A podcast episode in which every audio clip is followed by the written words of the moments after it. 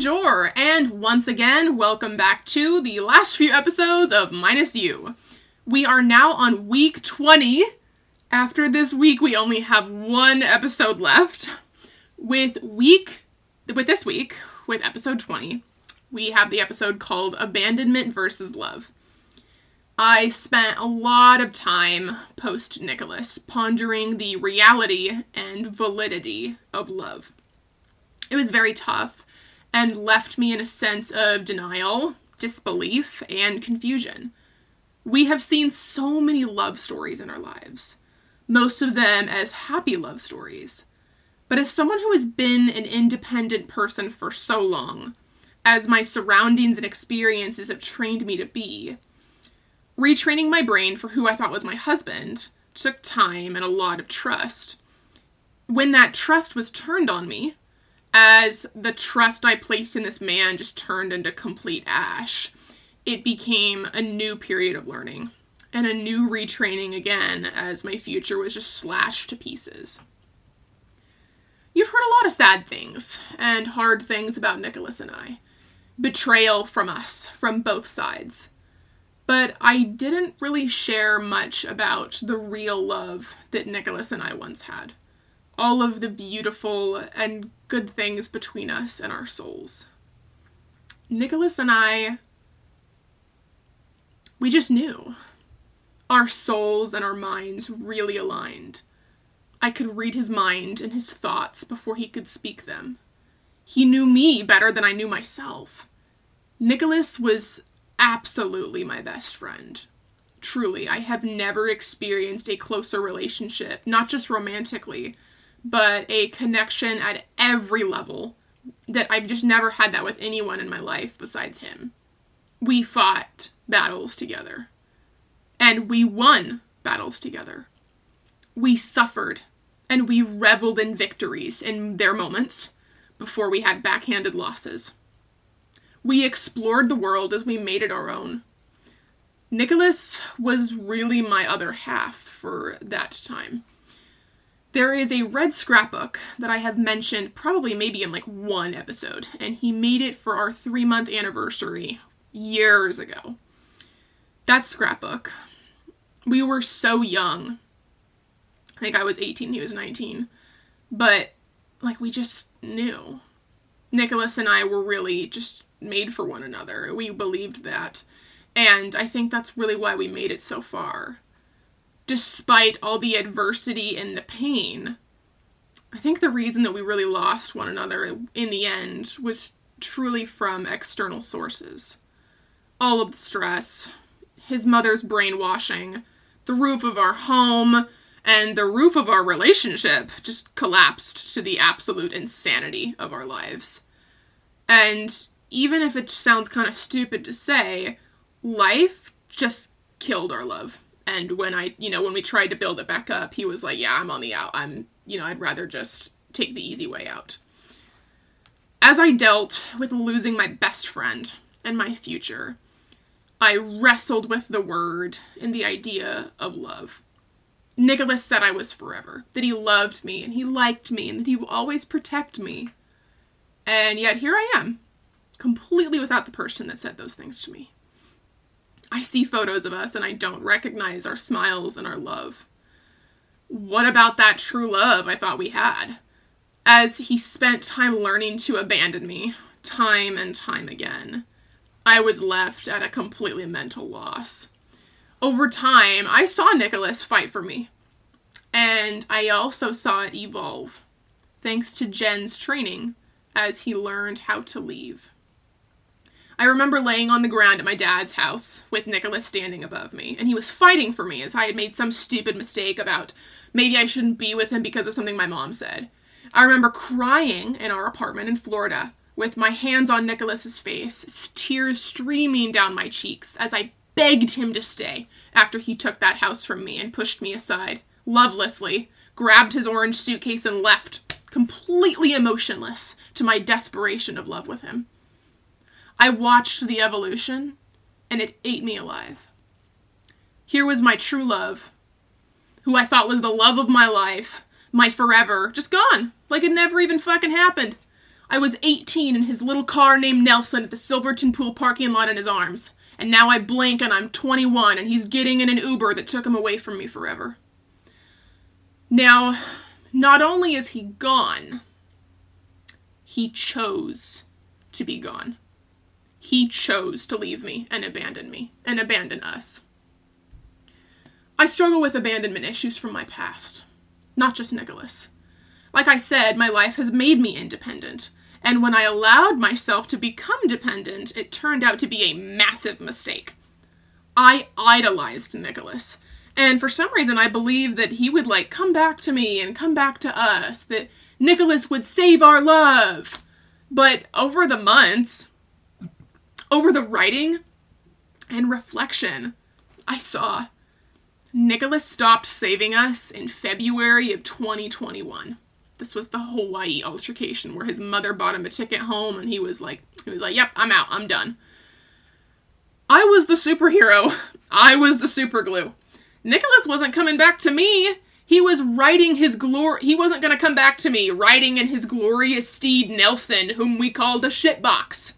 He wasn't going to come back, just stay and take my hand and apologize and like go to couples counseling with me and learn to love me the way I needed to be and vice versa. I approached the table, chasing him once again, offering it all. All was not enough before.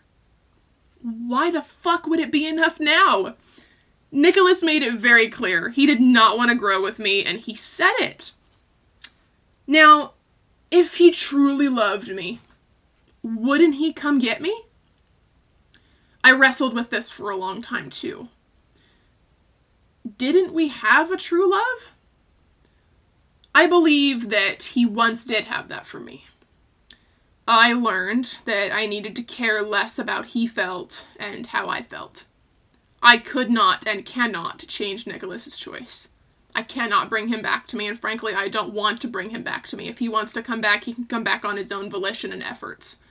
But as I searched my heart for my feelings, I learned and I lived with an unconditional love for Nicholas. I was not going to abandon him, and I never did. But you cannot run back to someone who just runs from you. I am actively, and was actively, unwanted by Nicholas. But this unwant and this abandonment and this choice, it doesn't have to define how I feel. Acknowledging the truth of your feelings is painful, but it's also like soberingly peaceful in its own way. I learned that I truly did love Nicholas.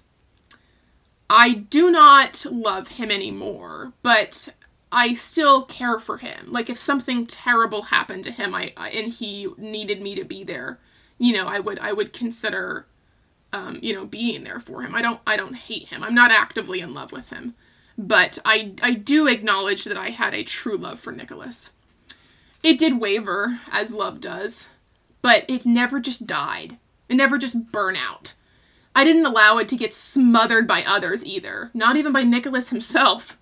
I loved Nicholas even after he cheated on me. I loved Nicholas after and continuing through the abuse from his mother. I loved him even after he abandoned me and the choice of him to take our future from us.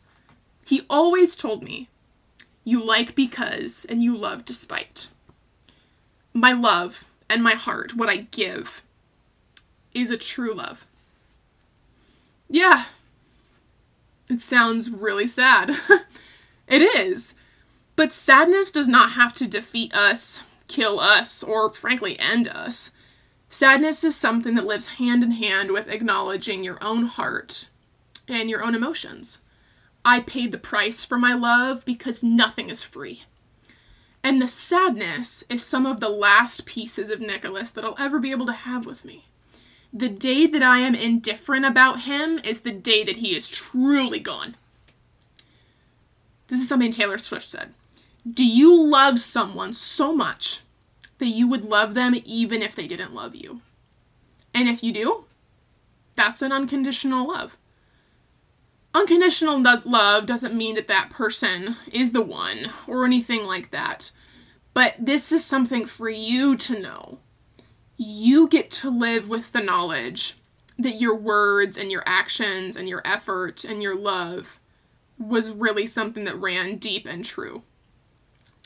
And when you said, I love you, just as I said, I love you, I lived, I love you. I did not want to trust love again after Nicholas because I believed that Nicholas truly loved me. And the thing is, is that he did not. I believe that true love will never leave you. True love does not fail. Something I read to Nicholas one night after an argument was 1 Corinthians 13 4 through 7. Love is patient. Love is kind. It does not envy. It does not boast. It is not proud. It does not dishonor others. It is not self seeking. It is not easily angered. It keeps no record of wrongs. Love does not delight in evil, but rejoices with the truth. It always protects, always trusts, always hopes, always perseveres. This is the love I had for him. And this is the love that I look for now as I look for my husband. Because I have learned to give a love that I am worthy of receiving.